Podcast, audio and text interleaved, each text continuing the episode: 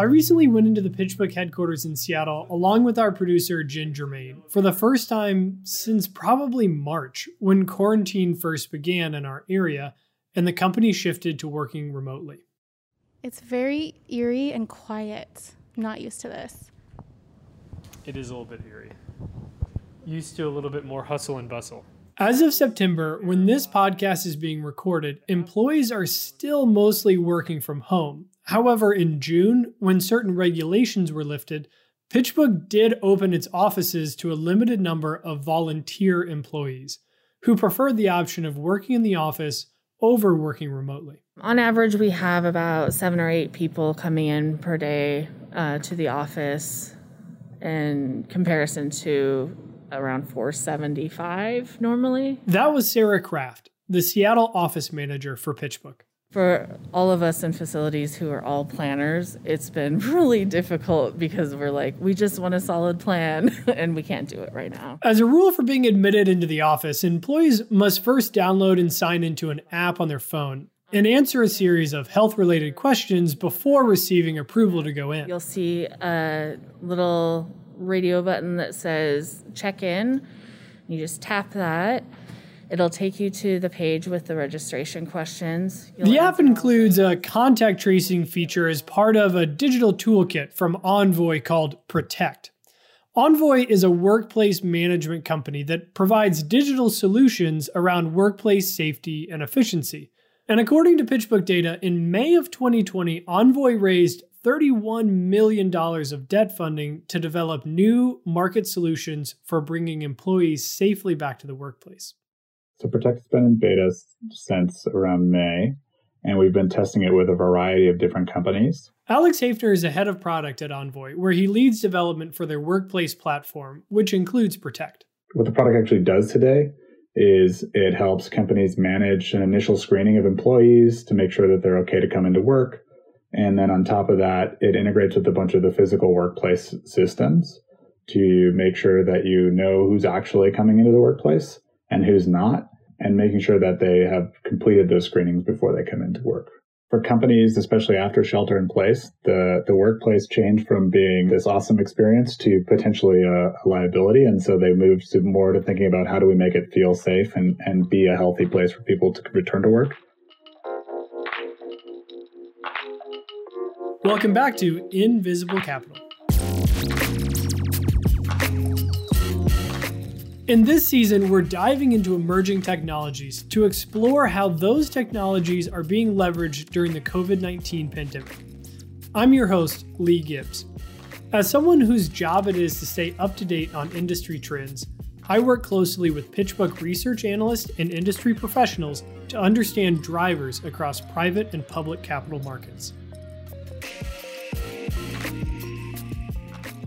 Continuing our coverage in the health and wellness space, today we're diving into digital contact tracing to explore its potential for success during the COVID 19 pandemic, as well as some of its limitations.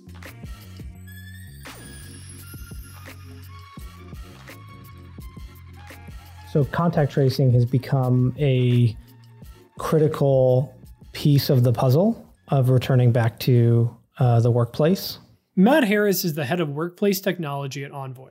What that means is that I am trying to identify the technologies and systems and tools that we need to put in place to support our employees and all the folks who come into our front door uh, or now our virtual front door. Envoy officially launched Protect in early October of 2020. And according to a press release from Envoy, they had more than 5,000 companies sign up. I wonder if you could talk a bit about that product itself and, and maybe more specifically, what are some of the problems that you're hoping to solve with that solution? The way we see contact tracing working is you want to answer the question at a basic level. Uh, I know someone who's infected, and I want to know who was also in that place at the same time. At an office environment, in some cases, you do have a lot of uh, consistent individuals coming in every single day. In an office environment, you also have visitors, you have contractors, you have consultants, you have building staff. You want to know all of the individuals who were there that day and could have had an interaction with that person who's now been found to have COVID. Apple and Google both released a, uh, a contact tracing API for their platforms. Um, they're working with government uh, health teams to try and create something that works uh, regardless of the location. What we're hearing from our customers and what we've heard as we were talking with folks is that being able to be as specific as possible is kind of the key um, differentiator for a contact tracing solution. Envoy says it's planning to raise the Series C once more employees have returned to the office, as they believe higher office usage rates will facilitate their ability to demonstrate product viability to investors. But they aren't the only company to add a contact tracing feature to its workplace toolkit.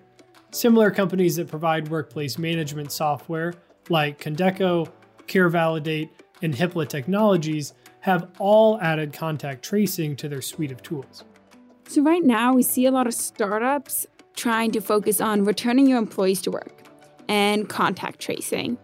Kaia Colban is an emerging technology research analyst with PitchBook who focuses primarily on health and wellness markets. Initially, it looks like a really profitable industry, but eventually, COVID's going to go away. And while we might have a pandemic in the future, I think the government is building a strong pandemic response infrastructure that's going to hopefully minimize the risk and limit the chance of this happening again. And once that vaccine is created, these return to work startups and technological platforms are not going to be able to create the same level of benefit that they are now.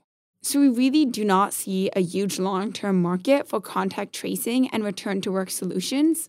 Even Envoy doesn't believe this to be a huge profitable service in the future.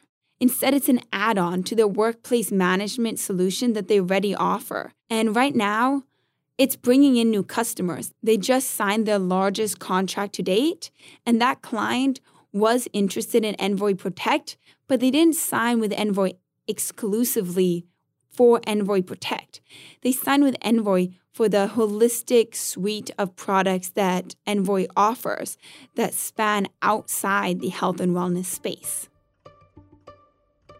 So perhaps COVID won't be with us forever, but it's likely not going away anytime soon. As many health experts predict, it could take years for life to return to something resembling a pre pandemic normal. And that outlook continues to drive demand for contact tracing solutions. But those waters continue to be a bit murky. Alex, I wonder if you could just hone in on some of the primary obstacles to implementing technology as a solution in this situation, specifically contact tracing. There's a ton of obstacles with with implementing contact tracing. There's adoption, there's accuracy, there's privacy. You can't do a good contact tracing solution if not everybody adopts it. It's kind of like wearing masks. If not everybody wears masks, people are still going to get sick. If not everybody is willing to submit to a contact tracing solution, then you're going to miss some of the data. And then on the accuracy piece, if you look at different solutions, so if you have like a sensor that you attach to a worker and they're moving around the workplace and everybody's sensors are talking to each other all the time and you're building up this massive data set to do contact tracing on it may not actually be the right approach to notify every single person in the workplace when a device says it may have been within 30 feet of someone. You could end up creating a scare that does not create a better environment for people and doesn't optimize for stopping the spread of coronavirus that's a big challenge around accuracy is how do you pick um, and there's it's very many like colors of gray here but how do you pick the right approach for who to notify around privacy? Like there's some legal issues depending on where you're located.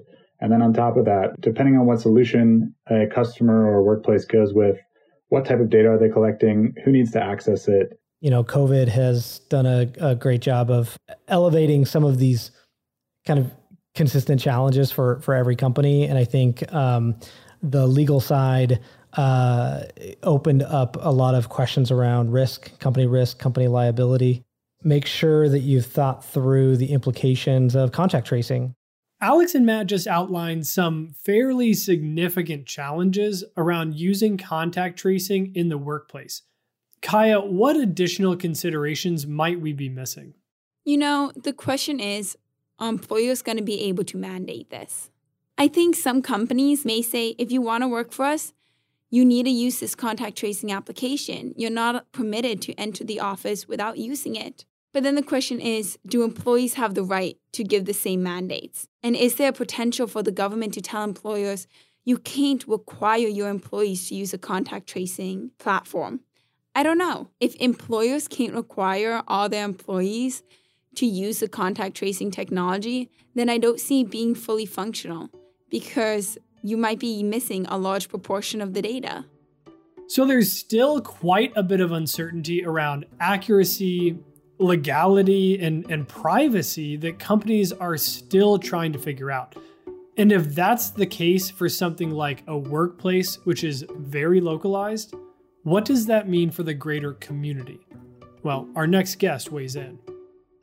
My name's Josh Mendelsohn. I'm a partner at Hangar. Hangar is a firm where we specifically build in and invest in companies focused on the public sector market.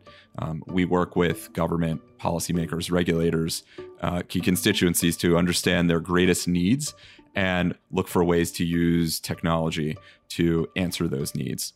And that is a unique investment strategy and an approach to executing. How did you just more practically come into forming Hangar in that way and, and finding that focus?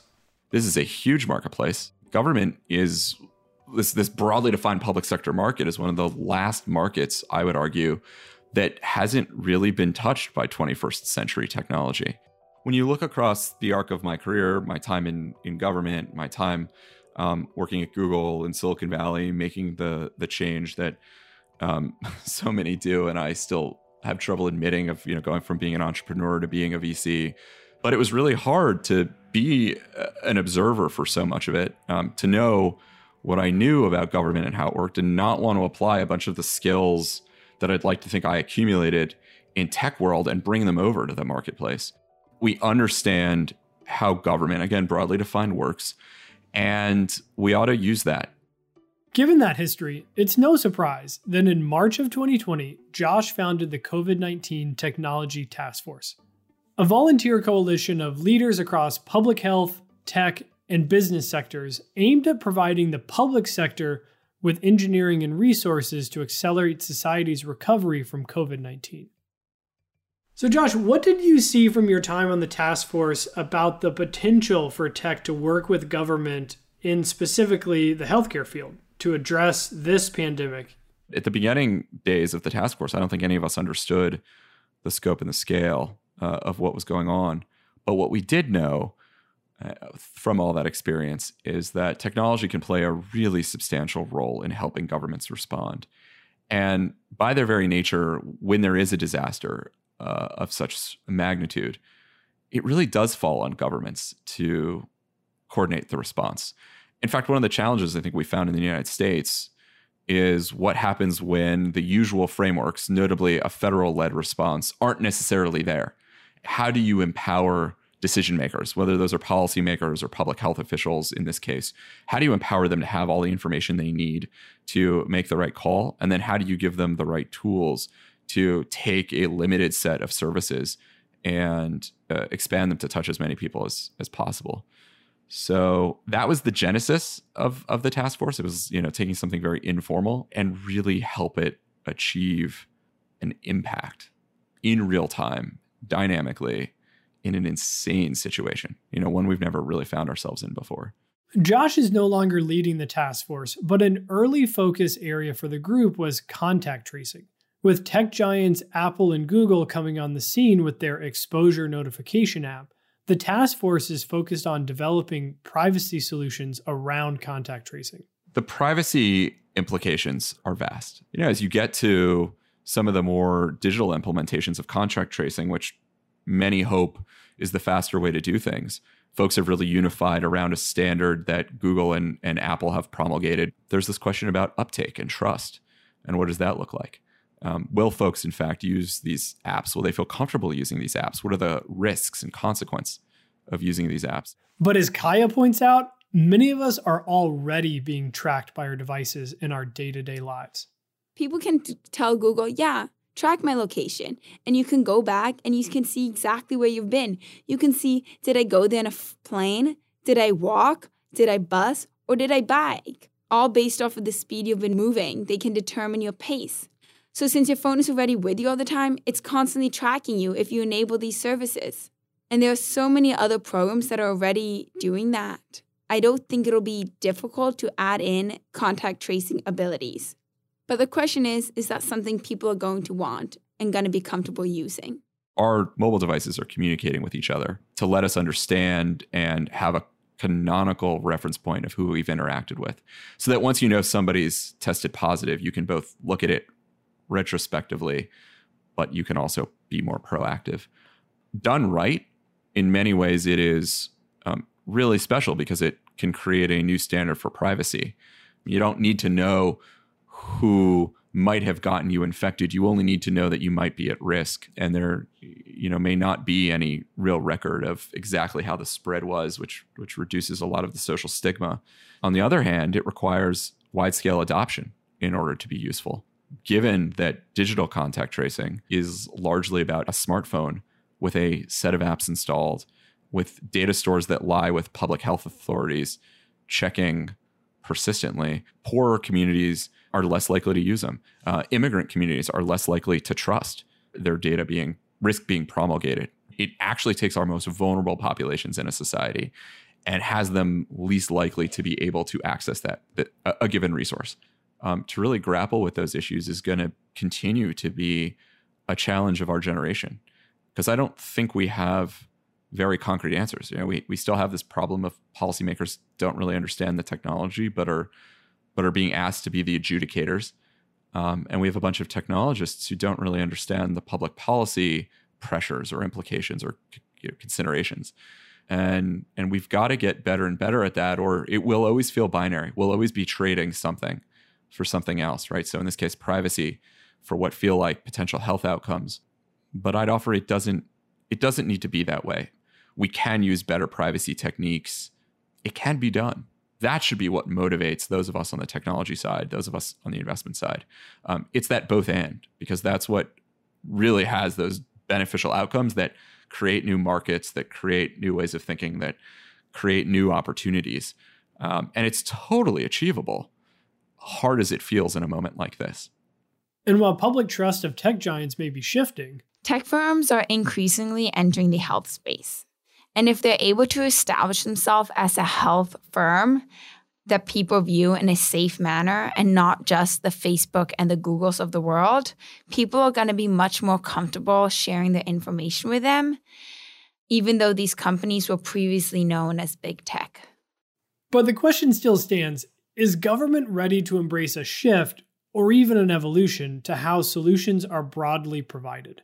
I think COVID presents a ton of opportunity for technology to really help evolve how society responds to disease. COVID has created an insane amount of incentive for everybody to be innovative and break out of their boxes. And it's taken a marketplace, notably healthcare and, and health tech, which is incredibly slow, incredibly gummed up.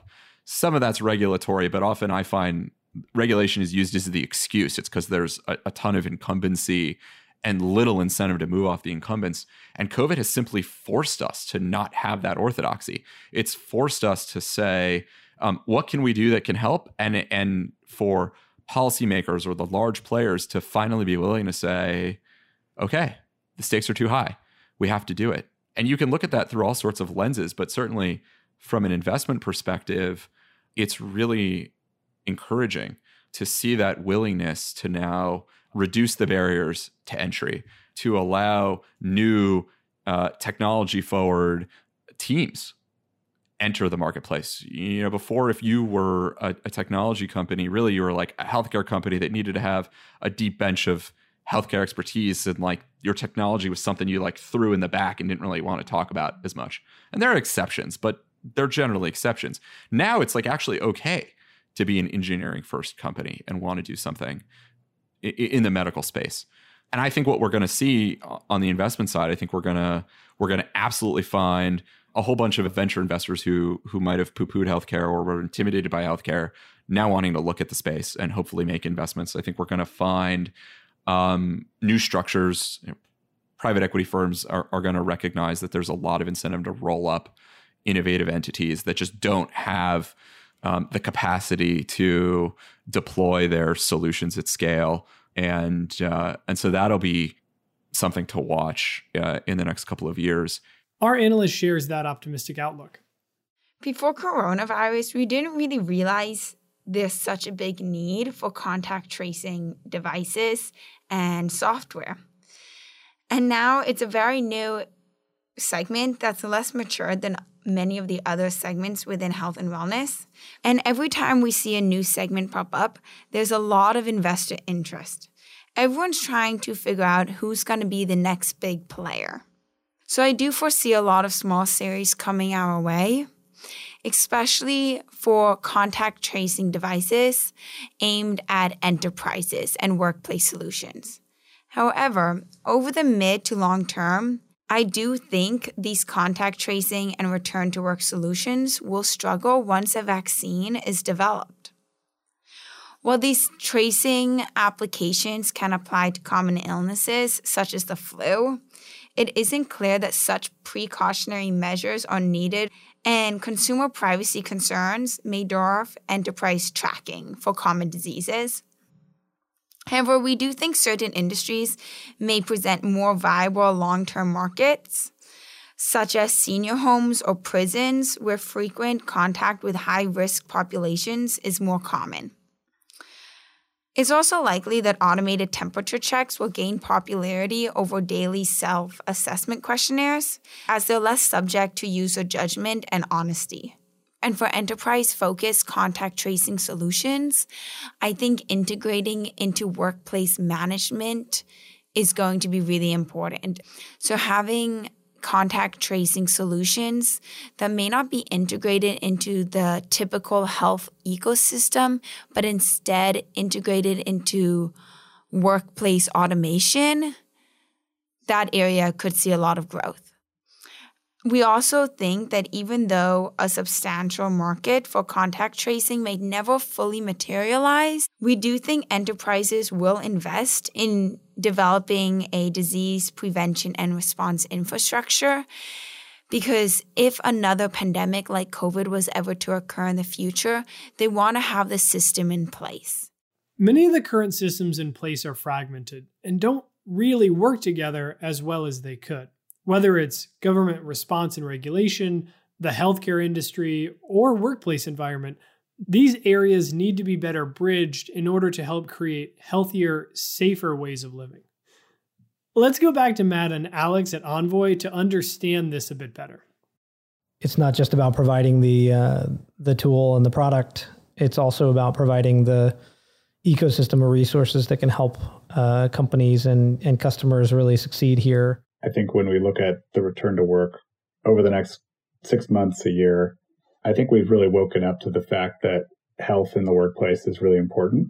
And, you know, previously, especially, I had the benefit of working in Germany. And in Germany, if you got sick, people would tell you, do not come into the office. And your coworkers would tell you, do not come to the office.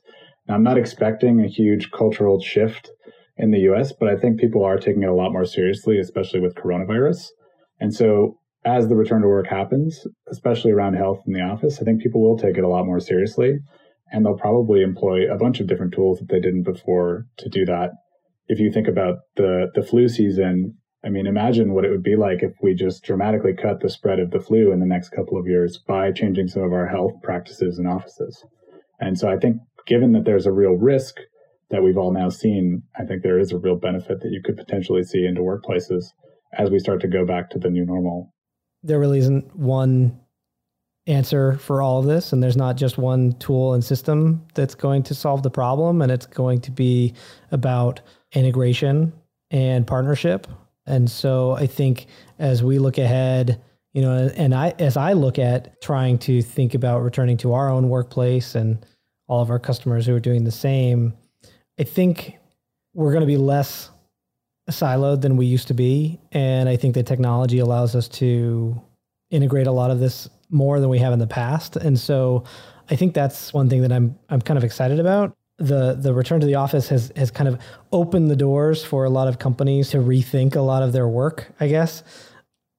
And so that integration piece, you know, as you talk about, our, our specialty is is one piece of that pie, but by integrating with other tools uh, and systems, we're going to be able to create a better overall experience. I think just as we move forward, you know, thinking about how and, and, I guess encouraging all of those uh, companies out there who do solve the other pieces of the pie. Let's work together. Uh, let's try and make workplaces better as a whole, more healthy and safe along the way. Um, and I think that at the end of the day, that's going to be important as we go into 2021. Is it possible that in the future we might be able to create a more integrated, less fragmented way of living? at home, at work, and anywhere else that better connects different systems and industries. If anything, our conversations have made it clear that the future requires better partnerships and more holistic data management for the greater good. A big thank you to our guests Alex Hafner, Matt Harris, and Josh Mendelsohn, as well as our own Sarah Kraft and Kaia Colban. In our next episode, we'll be looking at how COVID has rapidly spurred the growth and expansion of telehealth and walk through some of the challenges and opportunities around digital health. Invisible Capital is a production of PitchBook, executive produced by Kai Yao and Adley Bowden, hosted by Lee Gibbs. This episode was produced and edited by Jen Germain. Audio mix and additional production support by Kai Yao and Allison Sharoni. Cover art by Landon Early. Subscribe to Invisible Capital on Spotify, Apple Podcasts, Stitcher, or wherever you get your podcasts. For more information, visit pitchbook.com slash podcast.